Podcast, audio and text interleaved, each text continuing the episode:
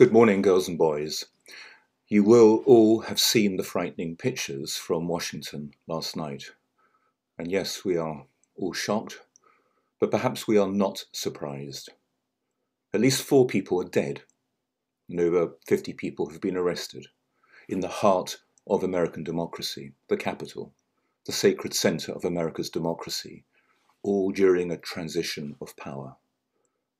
Let me just repeat that. People have lost their lives as a result of unrest, of rioting, which has interrupted the transfer of power.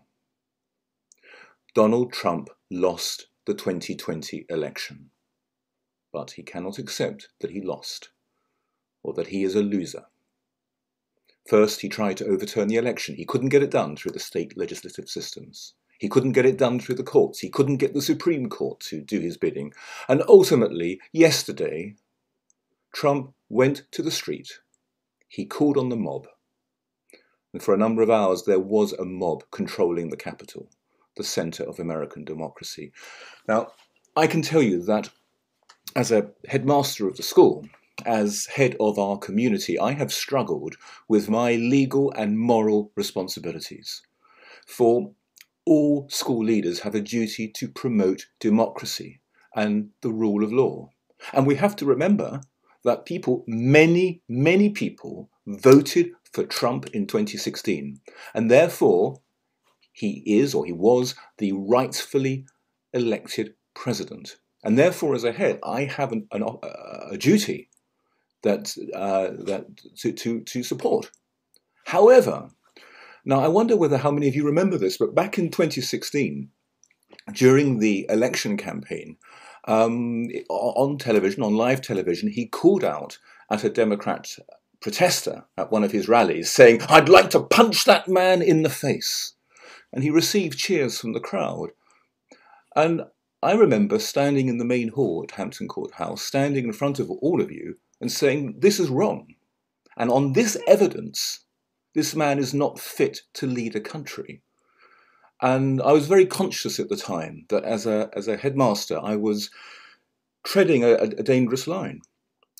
Yes, we live in a democracy. People are democratically voted for. But what matters is whether or not you are morally guided. Um, um, or at least we want to think so. But you know, in today's world, it's how many followers do you have? How popular are you? How many likes do you have? We all want to think that character matters. Certainly, it's what heads up and down the country, teachers up and down the country, day in and day out, say character matters. It's, um, it's what Martin Luther King said when he said he had a dream that his four little children will one day live in a nation where, where they will not be judged by the colour of their skin, but by the content of their character. And we've seen over the last four years that in terms of getting enough likes, enough votes, and so on, character has not mattered. And this is why the world has recently been on a precipice. This is not a political statement. Um, the Republican Party has a long, great past with great men, uh, great presidents, Roosevelt, um, Dwight Eisenhower, Eisenhower um, uh, Abraham Lincoln, of course.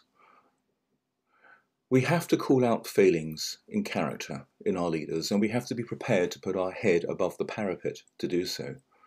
And it seems that some Republicans, Mike Pompeo, even Mike Pence, are now doing so. But it's, again, it's not helpful to say that Trump is mad or unhinged or that his many supporters are ignorant. What needs to happen is why? Why is the USA so divided? How did this situation come about? And why do so many Americans feel dispossessed and unrepresented? Um, and at the very least, we need to go back to the American Civil War of um, 1861 65, um, a conflict that tore the country apart, and from which, arguably, the country is still reeling.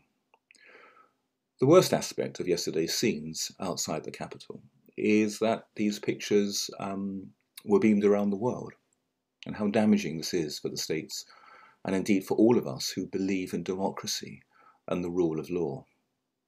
Um, and, and, of course, whilst all this is happening, the coronavirus pandemic is continuing um, apace. So, you know, people talk now about a dark day, and it does seem uh, a, a very grim time.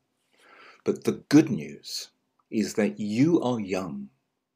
You are intelligent, you discuss current affairs both um, at home and at school, um, and, and you speak many languages, you, you students at Hampton Court House. You are well placed to understand different cultural traditions.